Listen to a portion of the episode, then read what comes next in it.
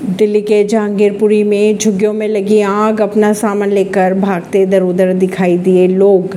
दिल्ली के जहांगीरपुरी स्थित झुग्गियों में रविवार को आग लग जाने के बाद मौके पर दमकल विभाग की 11 से 12 गाड़ियों ने आग पर काबू पाया। खबरों के अगर माने तो लोग अपना सामान लेकर इधर उधर भागते, दौड़ते दिखाई दिए। दमकल विभाग के मुताबिक आग सबसे पहले खुले मैदान में पड़े कचरे के ढेर में लगी थी। अमिताभ बच्चन और जया की शादी को हो गए हैं पचास साल, पचासवीं साल सालगिरह पर अभिषेक ने शेयर की उनकी पुरानी तस्वीरें।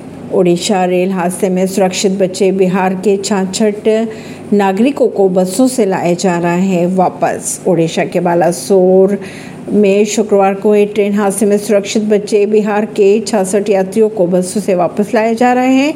बिहार सरकार के आपदा प्रबंधन विभाग ने ट्विटर पर इसके तस्वीरें भी शेयर की और जानकारी भी दी। इससे पहले शनिवार को राज्य सरकार ने बिहार के पीड़ितों की मदद के लिए एक टीम को उड़ीसा भेजा था।